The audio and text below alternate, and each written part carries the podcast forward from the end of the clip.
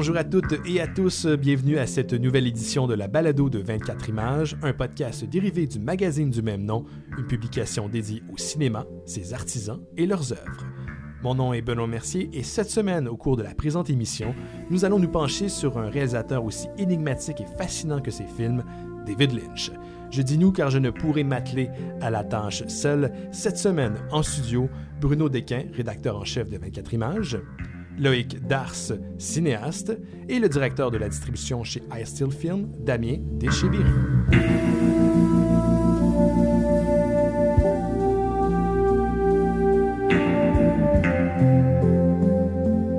Bienvenue, messieurs, à l'émission. Je vais commencer avec Bruno. Pourquoi David Lynch? Pourquoi avoir dédié la dernière édition à David Lynch? Je sais que c'est dans l'air du temps avec la troisième saison, mais est-ce qu'il y avait déjà un intérêt à la base pour se pencher sur l'homme, sur l'œuvre? Je pense qu'il y a plusieurs raisons à ça. La première, c'est, comme tu le mentionnais, effectivement, c'est dans l'air du temps parce que cette année, avec la dernière saison de Twin Peaks, c'est le grand retour de David Lynch à l'avant-plan. Ça faisait depuis au moins presque... pas loin de 10 ans, mine de rien, qu'il n'avait rien fait depuis Inland Empire. C'est vrai. Il faisait énormément de travail en art visuel, il a fait des albums, il s'est tenu occupé. Mais il a fait des courts-métrages pendant un certain temps aussi, durant cette période-là, quand même, sur Internet. Il y avait des courts-métrages sur Internet. Damien les connaît un peu mieux que moi. Moi, j'ai pas suivi tant que ça le site David Lynch. Damien l'a beaucoup suivi. Là, il est fermé depuis. Mais c'est sûr que, bon, de revenir présenter Twin Peaks à Cannes, donc ça, c'est une des raisons. Deuxième raison, c'est aussi que ça faisait très longtemps qu'on n'avait pas fait de monographie dans 24 images, donc depuis presque aussi longtemps. Oui, le dernier magazine, c'était sur les années 80, si je me souviens bien. Le dernier numéro était sur les années 80. On a fait beaucoup de numéros thématiques. Par le passé, on avait fait des monographies, donc des numéros dédiés à des cinéastes, mais ça faisait très longtemps qu'on ne l'avait pas fait. Le dernier, c'était sur Peter Mettler, le cinéaste canadien. Donc ça, c'était une deuxième raison. On avait envie de revenir à une monographie. Puis la troisième raison aussi, c'est que si on cherche un peu, il y a peu de cinéastes actuels qui rassemblent autant les cinéphiles à la fois spécialisés et grand public que David Lynch, parce que ce type d'auteur juste gigantesque que tout le monde connaît, tous ceux qui s'intéressent au cinéma connaissent David Lynch, on va le dire comme ça. Il y en a de moins en moins parce que maintenant on vit à une époque où pour des raisons de distribution aussi les films sont un peu moins disponibles. Je veux dire, on n'est plus à l'époque des Fellini, Bergman, ces noms que grosso modo tout le monde connaissait, pas forcément parce qu'ils avaient vu tous les films, mais en tout cas ils connaissaient leur existence. Oui. Et David Lynch, c'est l'un d'entre eux. Il y avait qu'à voir justement au Festival de Cannes cette année. Il revient avec une série télé et il éclipse la totalité des œuvres, ou presque. Enfin, l'engouement était juste gigantesque. Donc, c'est une question d'ailleurs que je veux poser un peu en parallèle de ce que tu viens de mentionner. Est-ce que ça vous dérange, vous, que la télévision soit mise de l'avant à Cannes, ou que la télévision rentre un peu, que la télévision marche un peu sur les souliers, sur les pieds du cinéma? Alors... on peut peut-être distinguer, est-ce que tu parles de la télévision ou de Netflix? Ah, voilà, mais est-ce qu'un... ouais, bon, mais la télévision au sens large, celle qui est câblée, celle qui pourrait être aussi sur Internet par les Crave et les Netflix de ce monde. Alors, la télévision, non. D'une part, parce que c'est loin d'être la première fois que ça se passe au Festival de Cannes. Le Festival de Cannes avait notamment montré, il y a pas mal d'années, War, qui était la série documentaire de Ken Burns. Sur la Seconde Guerre mondiale, c'est ça, hein, The War. Oui, exactement. À ne pas regarder quand vous êtes un peu dépressif. Ça touche. Et puis, je ne veux pas dire de bêtises, mais il me semble que Jane Campion avait présenté aussi, peut-être hors compétition, cette année, elle a présenté la deuxième saison de Top of the Lake, mais il me semble qu'elle avait présenté aussi une partie de la première saison. Oui, c'est ça. Je ne suis pas sûr, je ne veux pas dire de bêtises là-dessus. Donc non, la télévision, de toute façon, Thierry Frémaux, le délégué général du Festival de Cannes, l'a toujours dit que le Festival de Cannes ne rejette pas les autres, enfin les formes télévisuelles en tout cas. Donc non, absolument pas. Et puis je pense qu'en plus David Lynch, comme pas mal d'autres, hein, comme Jane Campion, est quelqu'un qui va naviguer d'un médium à l'autre. Donc non, il a tout à fait sa place à Cannes. Après, il y a l'autre problème de Netflix qui est en guerre ouverte contre le cinéma en salle. Et puis là, c'est un autre débat. Une autre problématique. Mary usually does the carving, but maybe tonight you'll do it, Henry. Parce que ce que j'aime bien, et Bruno le touchait un petit peu en ouverture, c'est que ça touche un peu toutes les générations de cinéastes et de cinéphiles. Autant la vieille garde et maintenant les jeunes. Je veux dire, je connais des gens qui sont dans la jeune vingtaine, qui trippent sur David Lynch. On ne dit pas ça tous les réalisateurs. Il y a des gens qui disparaissent après une décennie. Alors, qu'est-ce qui fait que ce gars-là perdure malgré toutes les années? Moi, j'ai une anecdote particulière avec David Lynch dans mon parcours humain, là, au-delà de... Moi, je suis un aspirant cinéaste, tout ça, et puis je pense que mon amour pour Lynch remonte à l'école secondaire, en fait. J'étais dans une classe de maths forte en secondaire 4, mais j'étais très nul en maths. Là. Je m'étais ramassé là un peu par erreur et puis... Comment on peut se rentrer par erreur dans... j'étais dans un cursus assez exigeant, donc on poussait pour aller là. Okay.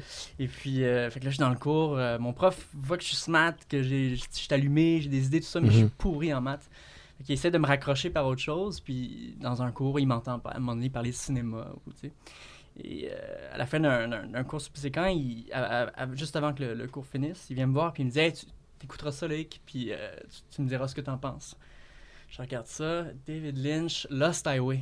Puis, tu sais, j'avais pas encore vu j'avais un amour de cinéma qui commençait, mais pour moi, c'était un peu alien, ce genre de cinéma. Et je regarde ça et j'ai pris la claque. Totalement, j'avais jamais vu ça. T'as été pris au dépourvu? Ah, j'étais saisi, je savais pas ce que je regardais, et puis je suis tombé dans cet univers-là, et puis ça m'a séduit. Je suis retourné voir mon prof.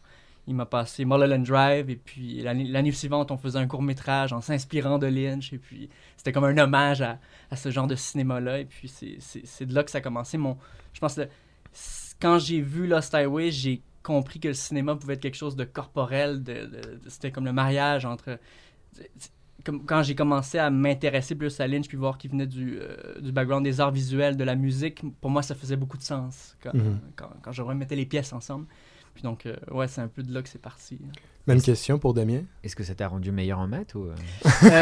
Non, en fait, ça m'a rendu meilleur en cinéma peut-être, mais pas en maths, parce que l'année suivante, de ça, je suis allé en maths faible, mais j'ai fait un court-métrage en parasco. C'est plus ça qui s'est passé. Mais tu peux dire que dans ton influence sur ta carrière, sur ce que tu fais, il y a eu un avant et un après? Ah, ben moi, ma carrière est très jeune. Je veux dire, je commence à peine à baragouiner du cinéma, puis...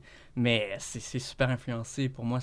En fait, moi, ce que je trouve fascinant chez Lynch, c'est ce que tu disais, Bruno, au début, cette capacité d'aller chercher un public malgré une espèce de position totalement radicale puis affirmée. Et ça, je trouve ça... Et assumé, surtout. Assumé, c'est fantastique. Mais ça, dans le cinéma, je trouve que ça marie les deux pôles de cet art-là très bien. Oui, puis on a une image de David Lynch... qui date peut-être de ces 15 dernières années, en tout cas d'un cinéma très hermétique, de choses très... comme ça, à la Inland Empire, qui vont être complètement décousues et puis abstraites, alors que, faut pas oublier, c'est quand même le réalisateur qui a fait Elephant Man, qui est très, très accessible. Dune, également. Mais c'est ça, qui a fait Dune, quand même, qui est une adaptation d'une BD, d'un livre, pardon, de Frank Herbert. Tout le monde a lu. A Straight Story, c'est aussi un film qui est très accessible. Même si on prend C'est Laure et Lula, enfin, je veux dire, c'est un cinéaste qui a été pendant très longtemps, quand même, très grand public. Twin Peaks, quand c'est sorti, c'était un phénomène social incroyable. Twin Peaks, c'est quelque chose que tout le monde regardait, c'était pas du tout une œuvre abstraite. C'était étrange, c'était très, très étrange. Il y en a beaucoup qui ont abandonné en cours de route, quand même. La deuxième saison. Effectivement, mais c'était quand même produit par un des networks les plus grands. C'était quoi? C'était ABC. C'était quand même une des plus grandes chaînes, donc c'est quand même quelque chose qui aujourd'hui semble assez aberrant, quoi. You know, this is, excuse me, a damn fine cup of coffee. I can't tell you how many cups of coffee in my life, and this is one of the best. Ce qui est intéressant, c'est que, mais comme l'œuvre de Lynch, j'ai l'impression que Twin Peaks est un ovni particulièrement pour la télévision de l'époque. Aujourd'hui, j'ai l'impression que ça cadre plus à ce qui se fait. On est plus dans l'expérimentation, même que ça, c'est un extrême, mais quand même. Mais pour l'époque, c'était révolutionnaire. L'histoire de meurtre, elle est presque accessoire dans ce qui est présenté au petit écran. Pourquoi est-ce qu'on est encore fasciné par Twin Peaks 26 ans plus tard, en fait? Je pense que tu as bien pointé ce que ça fait. C'est que peut-être que la télévision aujourd'hui, en tout cas les séries telles qu'elles sont là aujourd'hui, sont comme ça aussi grâce à Twin Peaks. Twin Peaks a lancé quelque chose. On s'est rendu compte que... qu'un travail de cinéaste, que des séries qui n'étaient pas formatées à la Magnum ou enfin, je prends Magnum comme ça, hein, alors que c'est très bien Magnum, ouais. Mais voilà, qui était formaté pour, par rapport à ce que le public aimait. On a montré que voilà, ça pouvait se faire, et du coup, je pense que Twin Peaks a lancé petit à petit, hein, mais quand on voit les X-Files par exemple, il y avait quelque chose. C'est un enfant de Twin Peaks. C'est ça, et du coup on est arrivé vers HBO qui a proposé... Il y a beaucoup de créateurs qui ont reconnu l'influence de Twin Peaks depuis, notamment le co-créateur de Lost, je ne me rappelle plus de son nom. Damon, quelque chose. Comment il s'appelle? Albarn? Damon Albarn? Non, ça c'est le leader de Blur. Ah, c'est ça. Mais J.J. Abrams. Damon, il s'appelle Lindelof. Pas J.J. Abrams, mais l'autre, le scénariste, il s'appelle Damon Lindelof ou quelque chose. Oui. Celui qui est très fasciné par les nuages noirs. Il met ça dans tout ce qu'il fait. Et lui a déjà dit, Lost n'aurait jamais existé sans Twin Peaks. Ça aurait été totalement impensable. Donc c'est sûr que la série a eu... énormément d'influence. Après, c'était pas forcément le premier, hein, à se lancer quand même dans la télévision. Bergman a fait, a fait des séries Robert avant. Altman, mais c'est vrai que dans le domaine américain, et puis à l'époque, c'était un ovni, mais en fait, c'était un ovni un peu comme presque tous les films de Lynch au moment où ils sont sortis. Parce que quand on y pense bien, le type a une carrière qui est complètement improbable. Enfin, fascinant. Juste de regarder sa carrière, c'est fascinant. Ouais. Juste regarder en fait sa filmographie, tous les projets auxquels il a participé. Mon Dieu, ce gars-là ne dort jamais. Bah déjà, il est très très actif, mais en plus quand on pense que ce gars-là a passé à peu près proche de 8 ans à essayer de mener de bout de ficelle Eraserhead, qui est alors là pour le coup un film particulièrement radical, même encore de nos jours. Personne n'aurait pu imaginer que Mel Brooks allait l'appeler 2-3 ans plus tard pour faire Elephant Man, un drame victorien. Oui, d'accord, il y a quelqu'un de déformé dedans, mais enfin, en dehors d'une certaine attirance, fascination, prédilection pour les personnages hors normes, les déformations. Enfin, la décision a été faite immédiatement après avoir vu le film. Mel Brooks a engagé sur le champ David Lynch, qui attendait à l'extérieur de la salle de visionnement. Ça a été immédiat après. Il lui dit « Moi, je t'engage ». Ça a pris un petit peu plus de temps, hein, quand même. Parce après Eraserhead, il s'était comme relancé dans la menuiserie. Pendant un temps, Lynch, il avait pas de travail. Oui, non, mais je parle des coups de Mel Brooks. Oui. Il est sorti, il était convaincu. Oui, exactement. Ouais. Et toute sa carrière est un peu comme ça, en fait, quand on y pense, parce qu'il sort de 2 films noirs et blancs, on lui propose Dune, avec Sting. Produit par Dino De Laurentiis, en plus. Il sort de Dune, il fait Blue Velvet. Enfin, mais il a regretté beaucoup Dune. Dune est marquant dans sa carrière. C'est le grand échec fondateur qui revient avec Blue Velvet, et puis là, il change de direction. This is part of the weirding way that we will teach you. Some thoughts have a certain sound, that being the equivalent to a form. Through sound and motion, you will be able to paralyze nerves, shatter bones, set fires, suffocate an enemy or burst his organs. We will kill until no Harkonnen breathes Arakeen air. Qu'est-ce qui fait que, pour Lynch, ce film-là se démarque du reste de sa filmographie, d'après vous? Ouais. Ça se démarque pas. Hein. Non, mais qu'est-ce qui fait que ce film-là est un ovni dans l'ovni qui est sa carrière, je veux dire? C'est sa seule méga-production, déjà, en partant. Puis parce qu'il a été torpillé entièrement par le producteur dessus, qui était notoirement connu pour s'aborder les films. C'est Dino De Laurentiis, hein, qui a produit aussi Caligula, enfin, non? C'est pas lui aussi qui a caviardé? Et du coup, je pense que c'est ça. David Lynch avait une vision beaucoup plus grande. Je pense qu'on voit, hein, quand même qu'il reprend quand même le projet que Jodorowsky a porté pendant des années. Il avait aussi des ambitions. Ouais, c'est ça. Et que le producteur, à un moment, a coupé en disant « C'est fini, on arrête. » Et c'est intéressant, c'est le seul film qui ne défend pas. Tous ces autres films, Twin Peaks, Fire Walk With Me, très décrié quand c'est sorti, mais il défend ce film-là. Mais Dune, c'est... Quand il en parle, c'était un cauchemar. À l'époque où il l'a sorti, d'ailleurs, c'était réalisé par Alan Smithy. Hein. C'était pas lui. Donc c'est un faux nom, c'était le nom. Excusez-moi, c'était que Dino De Laurentiis a fait une version télé de Dune, et c'est celle-là qui est réalisée par Alan Smithy, effectivement. Je reviens à ma première question, ma question tout à l'heure. Toi, c'est ton premier film. Qu'est-ce qui t'a fait tomber en amour avec David Lynch? Moi, c'est Elephant Man. Je l'ai vu très très jeune. Je devais avoir 7 ans, quelque chose comme ça. Oui. Mais, oui. Bonjour. Non, mais parce que ça passait à la télévision, j'imagine. Ouais. Et puis que, voilà, comme je regardais n'importe quoi. Et puis, ça a été un choc absolu. Et puis, plusieurs années après, je pense quand j'étais ado, j'ai vu, je me souviens, Eraserhead, j'ai dû le voir, je devais avoir 13-14 ans, quelque chose comme ça. Et puis bah, ça a commencé avec ça. Et après, j'ai tout vu. Quand ça sortait, je pense Lost Highway, je l'ai vu au cinéma. Ça doit être le premier que j'ai vu au cinéma. Ou, c'est ça, hein, parce que... Probablement, parce qu'avant, Twin Peaks, Fire Walk With Me, c'est 92, ça commence à remonter un peu. C'est ça, exactement. Ouais, et puis c'est Laura et Lula, pareil, je l'ai vu à la télévision. Mais c'est quelqu'un que j'ai suivi depuis très tôt. Ça a été... Un des cinéastes qui m'a le plus marqué, effectivement. J'écoutais plusieurs entrevues avec David Lynch. On sait que la méditation transcendantale est importante pour lui. C'est un moteur de sa créativité.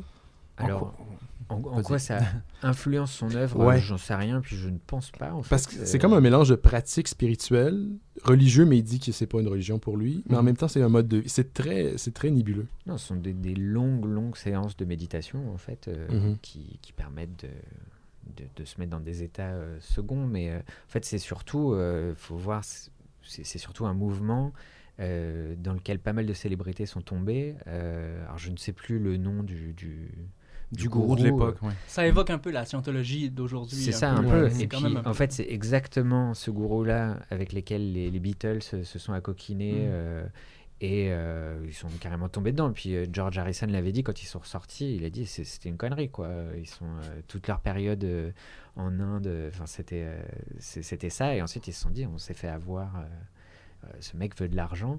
Et visiblement David Lynch a trouvé quelque chose là-dedans, ce qui est un peu difficile à accepter. Alors je trouve quand même qu'il fait la part des choses. Moi je vois pas, à part quand il fait ses promos pour la méditation. C'était mon question, c'est en quoi ça affecte son œuvre. Je pense qu'il fait la part des choses. Il n'y a pas de prosélytisme, il essaie pas de nous vendre son truc, j'ai l'impression, dans les films en tout cas. Pas dans les films, dans les entrevues. Oui, mais par contre dans ses entrevues, il fait des festivals pour promouvoir la méditation transcendantale. Exact. Ce qui est certain, c'est que ça a un impact sur lui en tant que tel. Donc forcément, ça a un impact sur ça. Il n'arrête pas de dire que sans ça, il n'aurait pas la même capacité créative. Je ne sais pas si c'est tout simplement une question de...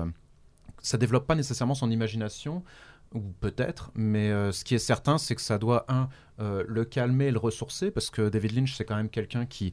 fume comme un pompier, boit du café à longueur de journée. Ouais. Donc, 2 séances de méditation par jour, ça ne doit pas lui faire de mal. À ce niveau-là, ça doit quand même lui redonner de l'énergie, là, parce qu'il n'est pas particulièrement réputé pour faire des Ironman ou s'entraîner ou quoi que ce soit. Là. Donc, j'imagine que ça aide. Je pensais que tu allais dire Ironman dans le sens de faire un film d'Ironman. Là, j'étais en train de m'imaginer un film d'Ironman fait il était sur le bord de faire le retour du Jedi, hein, mais il a dit non. Ça j'arrête. Ah waouh, ok. Oui, George Lucas voulait que ce soit David Lynch qui fasse le retour du Jedi, il a refusé. Il était angoissé, il était trop angoissé. Je peux juste essayer d'imaginer à quoi ça ressemble. Wow, incroyable. Il n'y aurait peut-être pas eu d'Ewok. Ou ils n'auraient peut-être pas été comme ça en tout cas. Ils auraient été plus monstrueux sûrement. Probablement, là, comme des petits bébés d'Eraserhead qui rampent dans la forêt. Mais par contre, je pense que là où on peut trouver peut-être une influence, si on cherche un peu, mais ça ne veut pas dire qu'elle est là, mais si on l'interprète, ça peut être dans une certaine utilisation de concepts un peu orientaux, spirituels orientaux, dans notamment le concept d'univers parallèle, bon, qui est très présent dans la spiritualité orientale et qui est omniprésente, notamment dans Twin Peaks. Mais pas juste Twin Peaks, mais Mulholland Drive, Lost Highway. Donc, est-ce que c'est vraiment une influence de la méditation transcendantale ? Alors là, dur à dire. Là, la fragmentation du temps aussi, le temps qui est maniable, le tout, ça revient souvent dans...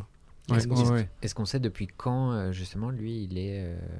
il a commencé très tôt. Il a commencé pendant le tournage d'Eraserhead, en fait. Ah oui, d'accord. Donc ça fait vraiment... Il est dans les premiers à l'époque. Il y avait lui et puis, je pense, Jack Fisk aussi, son directeur artistique de l'époque. Enfin bref, ils étaient plusieurs là-dedans. Mais lui a continué, Mais si la méditation transcendantale n'a pas influencé directement son œuvre, qu'on ne la retrouve pas nécessairement dans ses films, dans ses...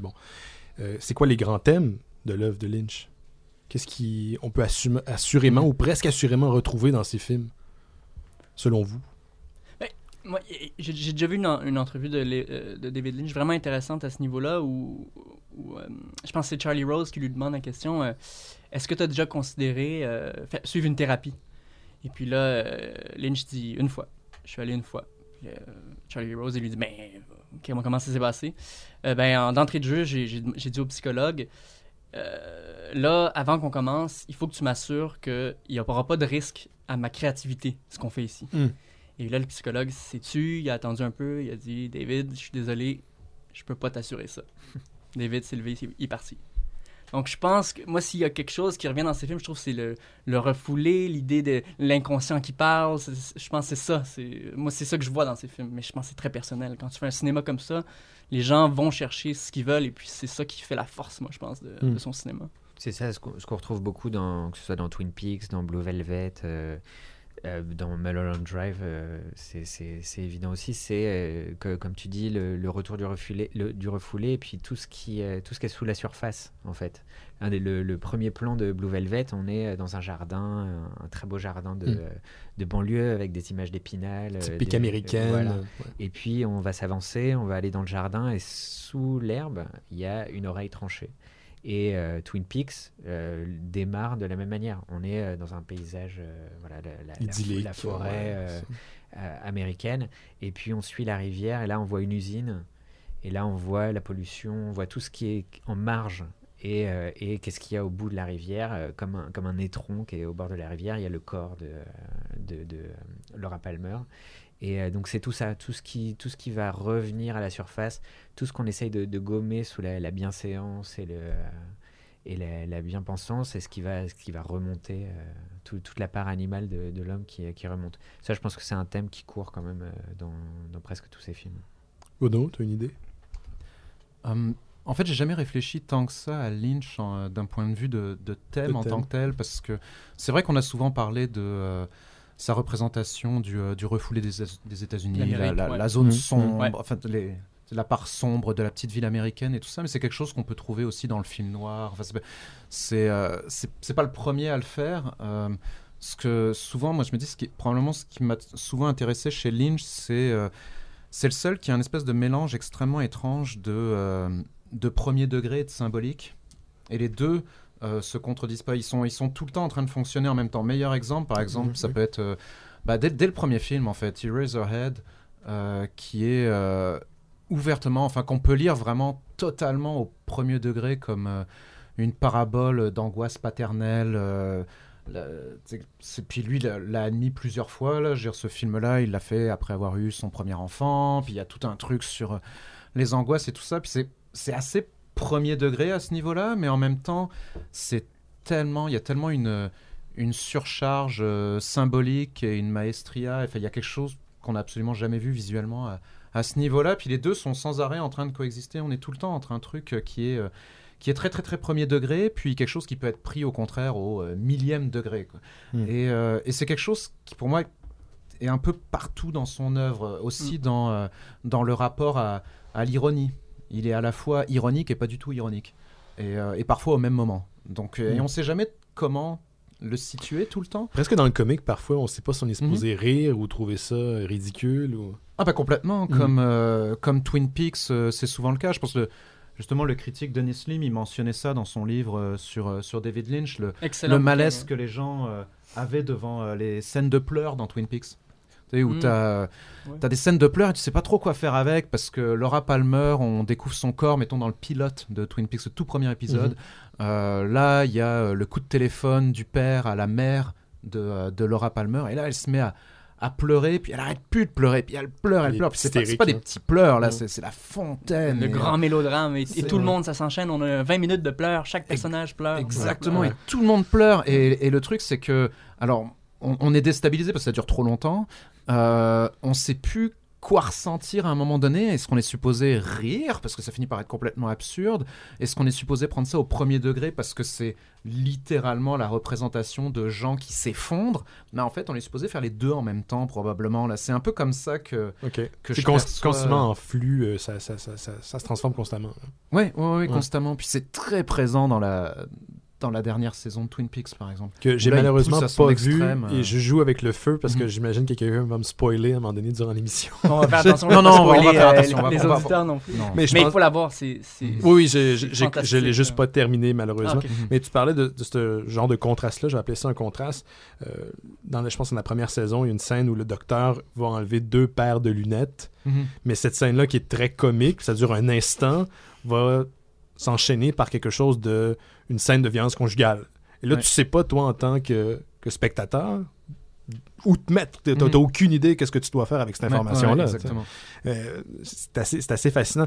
En même temps, je sais pas qu'est-ce qu'il fait, comment il fait, mais ça pourrait tomber facilement dans le ridicule. Cut it. Thank you very much, Carol. I'm coming back. Checking the gate. Checking the gate. Thank you. We'll tell you what happens next. Very much for coming in. I know how busy you are. Are you kidding me? I love the script. You just show me where to sign. Look, I love you, but there is no way that they're going to let me cast this thing until I've seen everyone. And I'll let you know as soon as I can. Yeah, I know you will, because my manager is going to be bugging you day and night, okay? And me. It'll be my pleasure. Now get out of here. And you're so cruel to me. Don't you forget me. I'm the girl who's playing this part.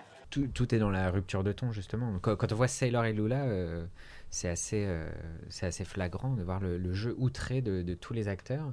La première fois que je l'ai vu, j'ai pas du tout aimé le film parce que justement je l'ai pris sans aucun recul, et c'est après où on voit qu'effectivement il y a quand même des scènes de bravoure, il y a quelque chose. C'est exactement Mulholland Drive, pour moi il a vraiment la quintessence de son cinéma. Il est toujours il modifie légèrement le jeu, et on passe toujours de quelque chose de très trivial ou alors de comique, voire de ridicule, à quelque chose d'extraordinaire. Dans Mulholland Drive, quand Naomi Watts va faire un casting, elle joue une scène avec un acteur de soap opéra, avec un texte complètement ridicule, et voilà, elle le joue de manière très plate, et puis c'est juste ridicule. Et le réalisateur lui demande de changer une chose, de mettre plus d'intensité dans le jeu. Et là, elle va faire exactement le même texte, avec le même acteur, sauf qu'elle va jouer ça d'une manière tellement intense, tellement juste, qu'on a une scène extraordinaire, avec exactement les mêmes dialogues. Et il passe constamment de l'un à l'autre. Pareil, quand dans Mulholland Drive, il fait une scène qui est absolument effrayante, comme la scène où on découvre le cadavre, qui est entre une scène avec une chanson, et puis des scènes de comédie presque entre les deux actrices. On passe toujours de l'un à l'autre, ce qui fait que ça empêche le film ça nous empêche de dire ok, ce film est ridicule, ça ne fonctionne pas, parce qu'on est constamment secoué de l'un à l'autre. Mais en même temps, on ne sait pas comment il fait. Je pense qu'il y a une part de ça aussi. Je pense qu'on reste tous fascinés par Lynch, en fait, parce que c'était au tout début de l'émission, là, tu posais la question pourquoi il y a tant de générations qui sont fascinées par Lynch et encore maintenant, etc. Et je pense qu'on finit toujours par être plus fasciné par les réalisateurs qu'on n'arrive pas à comprendre, cerner tout à fait, ou à cerner tout à fait. Il y a toujours un truc qu'on n'arrive pas à cerner. Pourquoi Lynch arrive à faire ce qu'il fait et il arrive à s'en sortir? Il y avait à l'époque un article, je pense que c'est aussi dans le bouquin de Dennis qu'il y a ça, il le mentionne, un article qui parle pas des films, là, qui parle de la façon de s'habiller de David Lynch, là, qui est très particulière. Son uniforme. Les pantalons kaki, la chemise boutonnée jusqu'en haut. Et le titre de l'article, c'était... pourquoi David Lynch arrive à mal s'habiller, mais c'est formidable. Et si vous faisiez la même chose, ça marcherait pas. C'est, grosso modo, c'est pourquoi lui, sa coupe de cheveux, ça marche, quoi. Et il y a quelque chose comme ça. C'était quelque chose comme c'était David Lynch s'habille mal, mais il est une icône de mode, et pas vous, ou quelque chose dans ce genre-là. Et je trouve ça intéressant. Ce qui est super intéressant, par exemple, c'est de regarder les premières saisons de Twin Peaks. Parce que, contrairement à la dernière saison qui est entièrement réalisée par Lynch, écrite par Lynch et Mark Frost, les premiers Twin Peaks, je dirais, il a réalisé 4 épisodes en tout, là, quelque chose comme ça. Et on voit vraiment la différence. C'est fascinant. Particulièrement dans la deuxième saison, on voit quand il n'est plus là du tout, en fait. C'était la grève des scénaristes aussi, donc ça influençait la qualité de la série. Là. C'était la grève des scénaristes, mais on voit ces épisodes où, à un moment donné, parce que Twin Peaks, par exemple, le fondement de Twin Peaks, c'est de détourner un peu les codes du soap de l'époque, des années 80 et tout ça. Et ça fonctionne très très bien au début. Puis après, dans la deuxième saison, on a souvent la sensation que là, ça tombe un peu trop dans le soap. Alors pourquoi là, ça tombe un peu trop et quand lui le fait, ça reste juste sur la ligne. Là, ça devient plus dur à déterminer. Pourquoi elle marche tant, cette scène de Mulholland Drive qui a vraiment marqué tout le monde? C'est tellement un ensemble de trucs. Là, c'est Naomi Watts, la façon dont il la dirige, où est-ce qu'il place la caméra, à quel endroit c'est mis dans le film. Puis c'est vrai que ça reste une scène qu'on n'est pas capable de l'expliquer. Je suis sûr qu'un autre réalisateur aurait fait la même scène, peut-être même avec les mêmes acteurs, puis ça aurait... Un autre résultat. Il y a un côté complètement foiré. Il y a un côté méta aussi avec cette scène-là, parce qu'à ce moment-là, Naomi Watts n'est pas encore une star. Le film a commencé, puis honnêtement, elle s'est voulu, elle joue pas très bien dans le film jusque-là, elle est un peu nugnuche, tout ça. Et puis là, elle se révèle devant nous, une star est née. Et c'est un film à propos de ça. Fait que ça, c'est génial. Lynch a cette acuité-là d'aller chercher ces moments-là, d'appeler le réel, mais de l'ancrer dans son monde à lui, là. Je veux dire, la nouvelle saison de Twin Peaks, c'est fantastique. Je me rappelle d'une scène, par exemple, où t'as deux gangsters de Las Vegas qui sont témoins d'une espèce de fusillade où Lynch se moque un peu de la violence américaine, en tout cas, bref, et même de la violence médiatique, si tu veux. Et puis, l'un dit à l'autre, « Ah, people are under a lot of stress », tu sais, un peu comique, là, tu sais. Donc, il y a cette facilité à renvoyer à intertextuel, en tout cas, au réel, tu sais, c'est intéressant à ce niveau-là. Il y a quelque chose qui a été souligné plusieurs fois dans les 10 dernières minutes.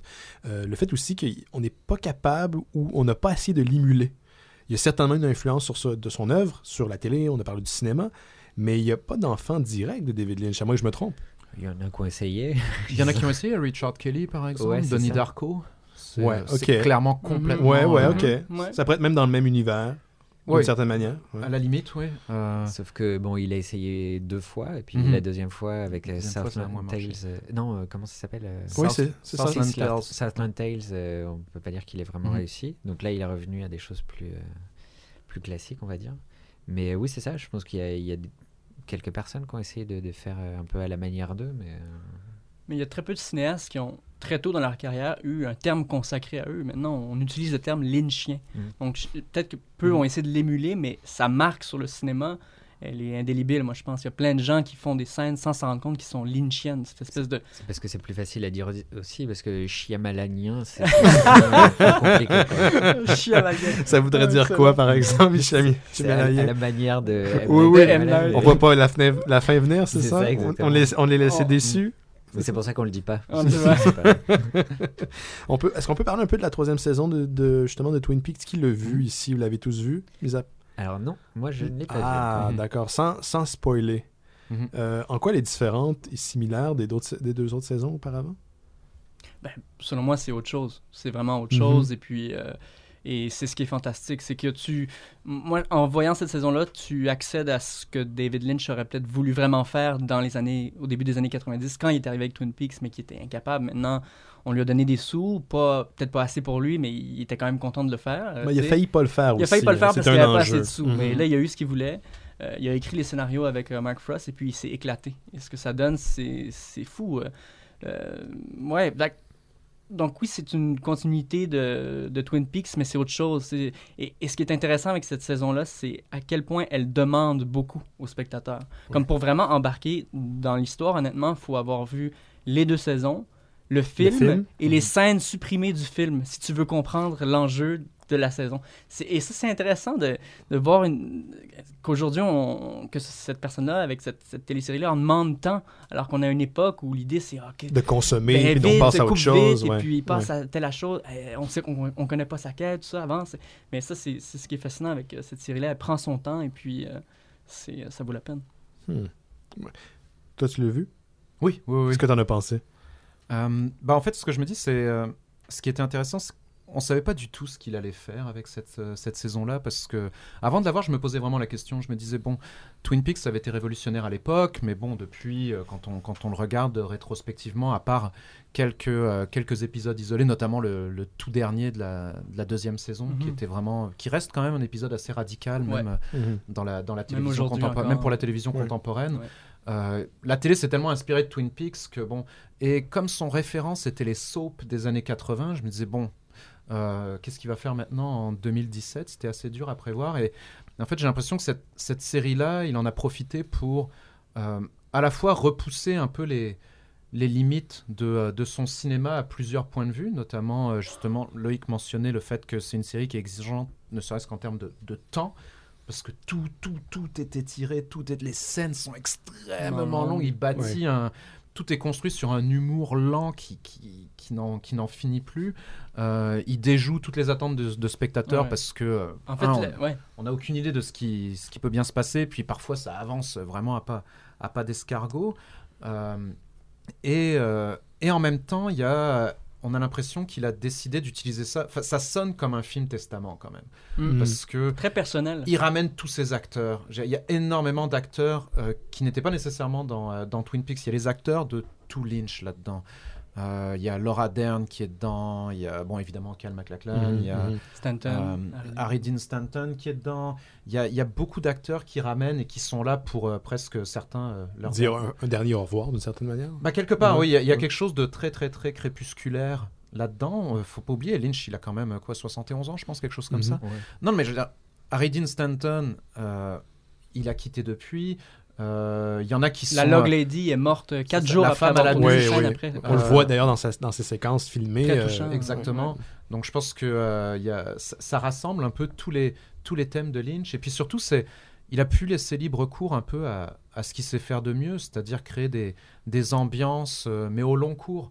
Parce que David Lynch, c'est quand même pas quelqu'un qui est le roi du récit. C'est pas quelqu'un qui pense nécessairement en termes narratifs. On le mentionnait au début, c'est quelqu'un qui vient des arts visuels, et ça arrive souvent qu'on se rappelle ou qu'on a été marqué par un film de David Lynch pour des raisons qui sont pas nécessairement strictement narratives. C'est pas l'histoire qui te fascine. Non, c'est ça. Je me rappelle que avoir vu Blue Velvet dans les années 80, pendant longtemps, je l'avais un peu oublié, puis ce dont je me rappelais, c'était une oreille, soit une image de Dennis Hopper. Mais ce qui m'avait marqué, par exemple, c'était le cadavre debout dans l'appartement, le type qui s'est fait abattre et qui reste debout. C'est des images qui sont hyper marquantes. Après, dans quel contexte cette image-là avait été incluse dans le film, je me rappelais même pas tout à fait. Ce que c'était au début, à la fin, au milieu, pourquoi. Bon, c'était pas important. C'était une image qui vraiment m'était restée. Et à l'époque, quand il avait fait Twin Peaks, il avait quand même souvent dit qu'il était hanté par Twin Peaks, qu'il voulait retourner dans Twin Peaks, et que surtout Twin Peaks, c'était pas un lieu, mais une sorte d'espace mental ou quelque chose comme ça. Et on a l'impression que c'est vraiment ce qu'il a essayé de pousser jusqu'au bout dans la dernière saison. Mais est-ce qu'il n'y a pas une certaine déception? Parce qu'entre les deux premières saisons et la dernière, de moi, ce que j'ai vu de la troisième, on perd un peu justement cette ville-là idyllique, américaine, un peu intemporelle. Cette atmosphère-là, à moins que je me trompe plus tard dans la série, elle n'est pas là. Donc, il y a peut-être une déception aussi. Non, parce qu'on ne peut pas revenir là. C'est ça. Ouais, c'est un peu le... C'est un peu le statement de la série, quant à moi, c'est que tu peux pas revenir en arrière. Et puis, mais on va pas spoiler la série, mais moi, c'est ce que j'en ai retiré, c'est qu'on peut pas changer le passé. We've met before, haven't we? I don't think so. Where was it you think we met? At your house, don't you remember? No, I don't. Are you sure? Of course. As a matter of fact, I'm there right now. Futur de David Lynch, maintenant que Twin Peaks saison 3 c'est terminé, il ne semblera pas qu'il va revenir là-dessus. C'est à la télévision, c'est au cinéma. C'est quoi pour David Lynch, selon vous, ce qui s'en vient pour lui? Alors, on lui a demandé. Il y a des journalistes qui lui ont demandé là, pour la sortie de David Lynch. Il a été très clair en disant que c'était en aucun cas le signe d'un retour pour lui, qu'il ne sait absolument pas ce qu'il va faire. Personnellement, moi j'y croyais pas qu'il reviendrait. J'avais travaillé un petit peu sur tout son travail sur son site internet et puis tout ce qu'il faisait depuis Inland Empire, et ça donnait quand même l'impression de quelqu'un qui s'éparpillait beaucoup dans différentes formes, dans différents outils, et j'étais très étonné de voir qu'il revenait à Twin Peaks, et de là à le revoir au cinéma par exemple, je sais pas du tout. Puis lui, le premier a l'air d'être... de ne pas être certain du tout. Est-ce qu'il avait un peu annoncé sa retraite il y a quelques années? Je ne me souviens pas très bien. Non, j'ai pas l'impression. C'est juste qu'il a essayé... Quand, par exemple, il a lancé son site internet, c'était en 2007, je pense. Alors, je pense que c'était un peu plus tôt que ça, peut-être 2003, 2004. Puis le site internet a duré jusqu'en 2013, officiellement. Mais après, c'est surtout après Inland Empire, en fait, qu'il a dit c'est fini. Le cinéma, c'est terminé. Maintenant, l'avenir, c'est Flash. Et ça me fait rire, mais... Il dit, voilà, c'est ça, parce que maintenant, tout est sur Internet, donc je ne veux faire que du travail qui ira sur le site Internet. Et là, il a fait des choses vraiment étranges. Il a refait beaucoup de courts-métrages, ce qu'il faisait quand même, hein, toujours. David Lynch a toujours fait des courts-métrages...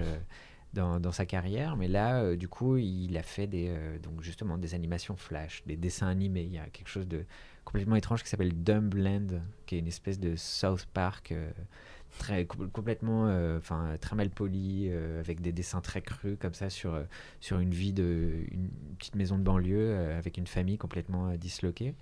Donc voilà, il a essayé des choses. Il a fait une web-série avant l'heure, vraiment une web-série documentaire qui s'appelle The Interview Project, où ils sont allés avec son fils interroger plus de c'est combien, 150 personnes, vraiment un nombre incalculable de gens qui sont des fermiers, des gens qui habitent vraiment dans le fin fond du Midwest, et puis à qui ils ont demandé en 3 minutes de parler d'une chose. Comme ça. Puis on a 150 portraits comme ça de petites anecdotes.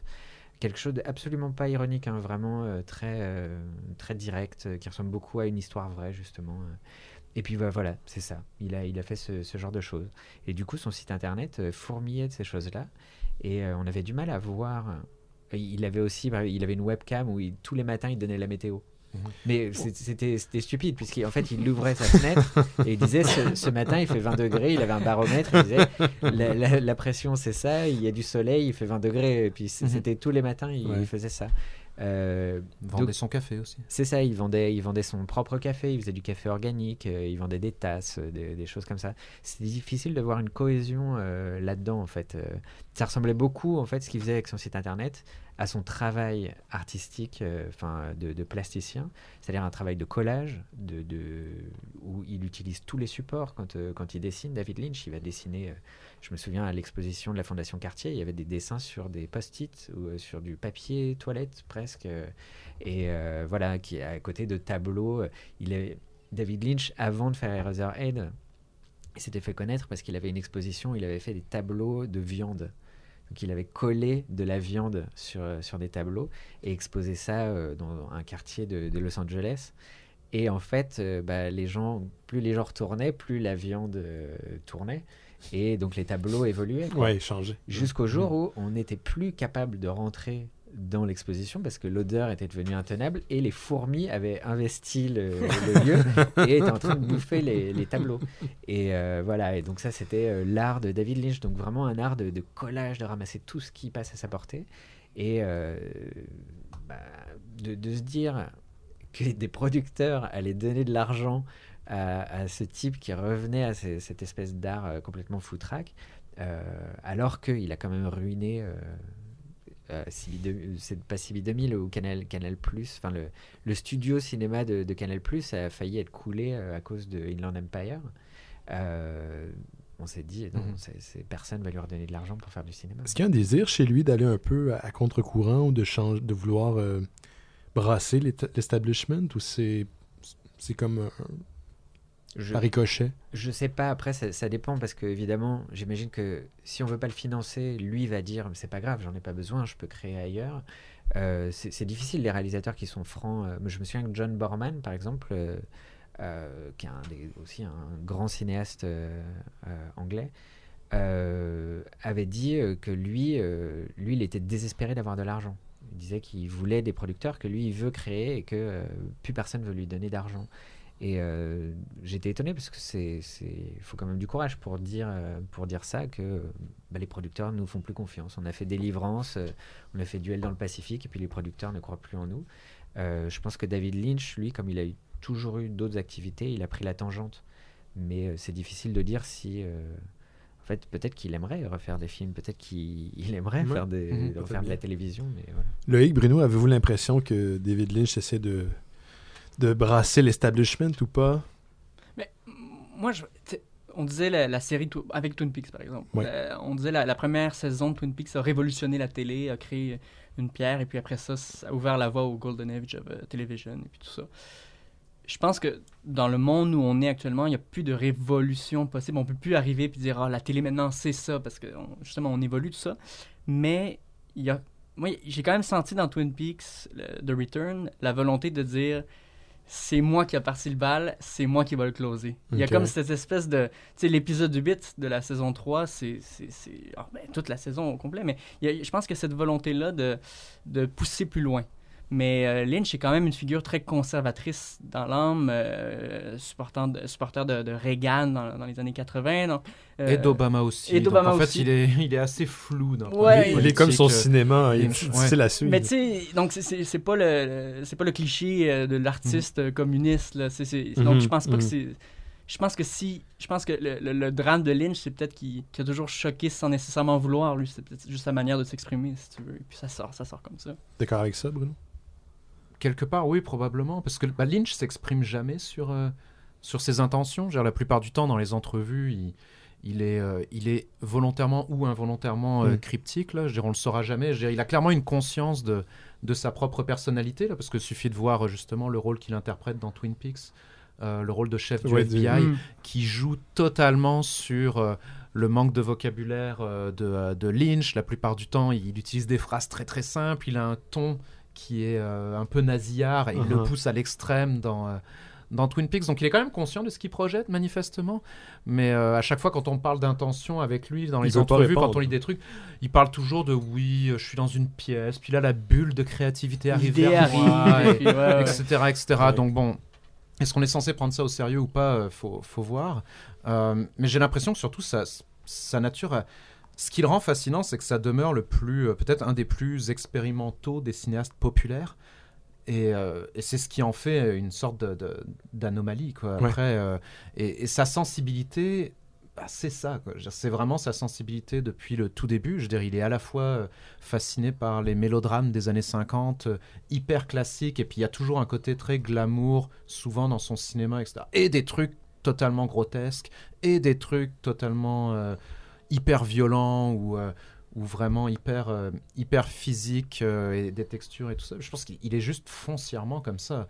Ce qui est certain, c'est que comme on disait, depuis Dune, ça a été vraiment probablement une expérience marquante parce que c'était une super production qui n'était pas faite pour lui. Ouais. Ça l'a confirmé un peu dans son propre rôle. Parce qu'on peut blâmer Dino De Laurentiis et tout ça, mais jamais quelque part aussi, je pense que Lynch n'a peut-être pas la personnalité pour gérer une méga production. C'était peut-être le film le plus cher... produit à l'époque, c'était le film le plus cher, c'est un truc gigantesque. Je pense que même quand il a commencé Elephant Man, il racontait que son expérience en tant que réalisateur d'acteurs, pour gérer des acteurs, c'était un baptême de feu, il n'y avait pas eu ce genre d'expérience-là. Il était très angoissé avant de faire Elephant Man. Exact. Très angoissé. Ouais. Ce serait quoi, pour quelqu'un qui ne connaît pas David Lynch, qui a entendu le podcast, qui a lu le magazine, ou qui tombe sur la saison 3 de... J'espère qu'il écoutait les deux premières en premier, là, mais qui tombe sur Twin Peaks. Qu'est-ce qu'on peut lui donner comme conseil là, pour pas qu'il se décourage, pour pas qu'il décide de tourner le dos à un cinéma qui est différent? Sur la saison 3 de Twin Peaks ou David Lynch en général? Ouais. Y a de quoi commencer, justement, classique. Déjà, je pense qu'Elephant Man, pour n'importe qui, qu'on connaisse David Lynch. Moi, j'aurais tendance à dire Blue Velvet, mais... C'est une bonne porte d'entrée, Blue Velvet, parce qu'il y a beaucoup d'éléments de son univers, là, le côté petite ville, cette fascination-répulsion pour le mal.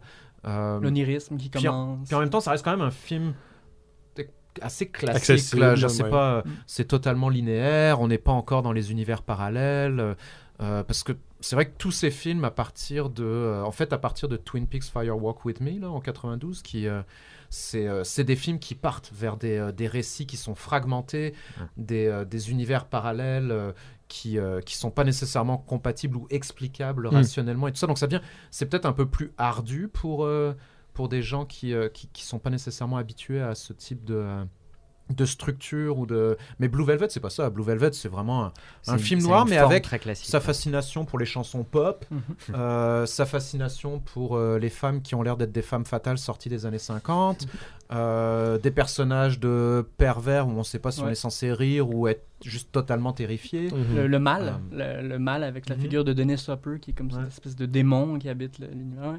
Cal MacLachlan, jeune. Donc, j'ai l'impression que c'est quand même une assez bonne porte d'entrée, mais après, ça dépend des gens. Je veux dire, c'est sûr que rentrer avec Eraserhead, par exemple, c'est plus... ou même Lost Highway. C'est plus ardu, quand même. Ou même Lost Highway. C'est un des films les plus hermétiques de Lynch. C'est un des effectivement les plus hermétiques, mais en même temps, moi, c'est ce qui a piqué ma curiosité. C'est j'étais face à un ovni, et puis c'est ce qui a... Mais je pense qu'un cinéaste comme Lynch qui est allé, qui s'est placé à plein d'endroits sans perdre son identité, tu peux prendre n'importe quel film et puis juste plonger. Je revoyais récemment The Straight Story, qui est un film distribué en fait par Disney. Puis c'est génial, c'est super. Là. Donc ça peut, c'est vraiment, il y en a pour tous les goûts, je pense, chez Lynch. Ouais. Bah, Straight Story, ça donne pas une bonne idée quand même de ce qui t'attend pour le reste. Non, quoi, si t'as vu. Mais en soi, c'est un bon film. Mais c'est pour ça, Elephant Man, il y a quand même ce côté monstrueux, avec une forme qui est aussi très classique.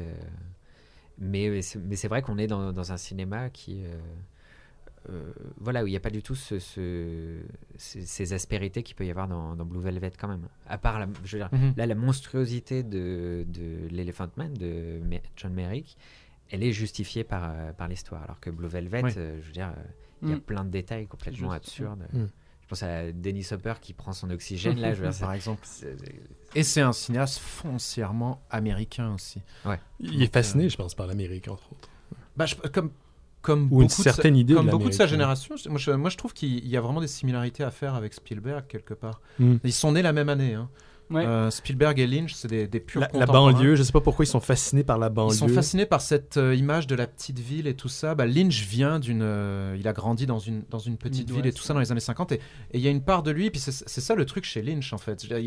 Il est à la fois totalement... Il idolâtre, il l'a souvent dit en entrevue, il idolâtre l'Amérique des années 50, enfin, cette image de l'Amérique pure, du bon voisinage et tout ça, je veux dire, c'est quelque chose, il l'idolâtre et en même temps, il va faire des films qui nous la mettent complètement à l'envers, cette image-là. C'est un peu les deux en même temps. Je mettrais Joe Dante là-dedans aussi. Joe Dante a une fascination pour la banlieue. Les trois sont capables de la mettre en scène de façon complètement différente. Peut-être mais Joe Dante est plus directement sarcastique. Spielberg aussi, là. Ouais. Et puis Joe Dante, lui, il va juste la faire exploser, la banlieue. Enfin, il n'a pas un amour de la banlieue.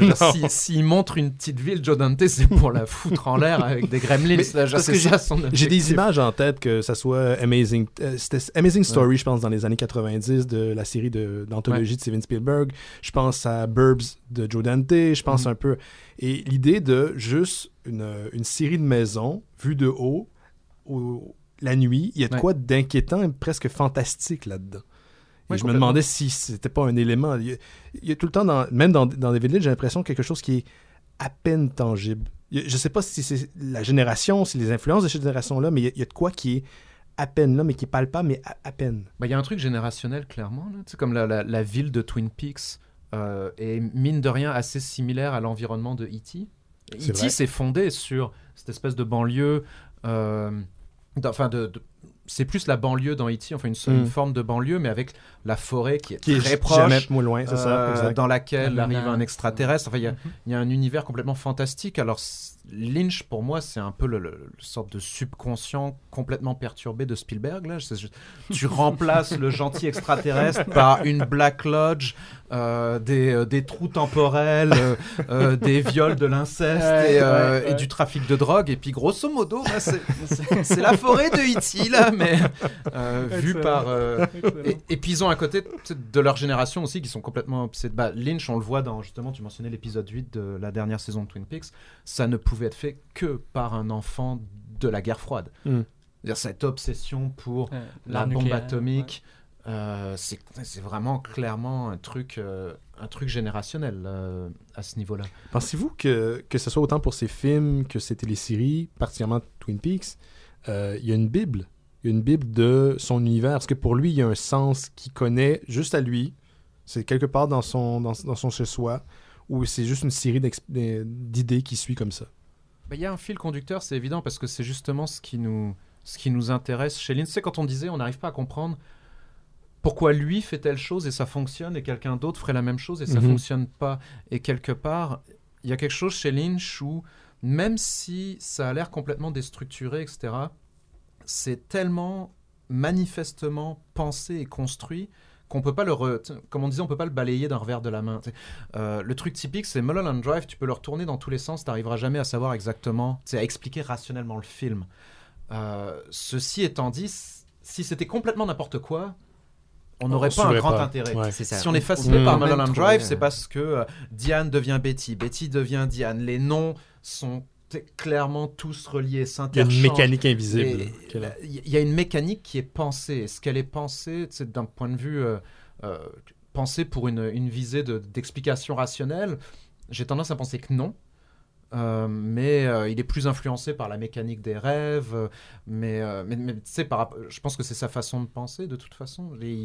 Mulholland Drive ou Lost Highway, c'est des trucs qui fonctionnent totalement par rapport à la mécanique des rêves. Je veux dire, si tu fais juste passer dans un monde parallèle qui n'a plus aucun rapport avec le premier monde, tu perds tes spectateurs. C'est déjà vraiment, il s'exprimait souvent là-dessus, il est fasciné par la logique des rêves plus que la mécanique. Ouais. Donc, je pourrais être ici en train de parler avec un caribou, puis quand tu es en train de rêver à ça, ben, pour toi, ça fait du sens, puis c'est ce sens-là qui l'intéresse, plus que la succession de trucs complètement éclatés, là, ou d'images éclatées. Mais non, moi non plus, j'achète pas quand même cette théorie-là que c'est juste des flashs, une série de flashs, parce que, tu sais, Lost Highway, au final, je pense qu'on peut, malgré justement ce changement de protagoniste, voir l'histoire d'un homme qui... tue sa femme et comme procédé d'autodéfense psychologique s'invente une nouvelle vie, et quand tu le vois comme ça, le film est très clair. Mulholland Drive est un peu plus difficile à cerner, mais on comprend que c'est une femme qui a une déception amoureuse et qui se fuit dans une autre identité d'actrice à succès, tu sais, mais ou l'inverse et puis, mais le point de Lynch, je pense, il dit il y a tout ça, mais that's not the point, tu sais, je pense que on est plus au niveau des émotions, du ressenti, de l'immersion en fait du spectateur dans les troubles. Tu sais, je veux dire, le tagline de Inland Empire, moi j'ai rien compris de ce film-là, mais quand j'ai vu la tagline, j'ai dit A Woman in Trouble. Ben oui, c'est ce que j'ai ressenti. J'ai senti l'angoisse, le trouble, j'ai pas nécessairement senti l'enjeu, mais. Bruno, on va bientôt terminer. Question pour les gens qui vont se procurer le magazine 24 images dédié à Lynch. Qu'est-ce qu'on peut y retrouver? C'est un survol de sa carrière? C'est des articles de fond? Qu'est-ce qu'on peut retrouver? Il y a un peu de tout, en fait. Le but, c'était de faire un numéro qui était capable d'être accessible à la fois pour ceux qui n'ont jamais vu un seul film de Lynch et ceux qui, au contraire, sont vraiment passionnés par Lynch. Donc, il y a un ensemble, il y a des textes critiques sur tous ces films. C'est pour ça qu'on s'est dit on va faire des critiques individuelles de tous ces films, incluant des courts-métrages. Damien, justement, collaborait en écrivant un texte sur son travail en art visuel et, comme il le mentionnait, le travail qu'il avait fait sur son site internet. Oui, ses courts-métrages.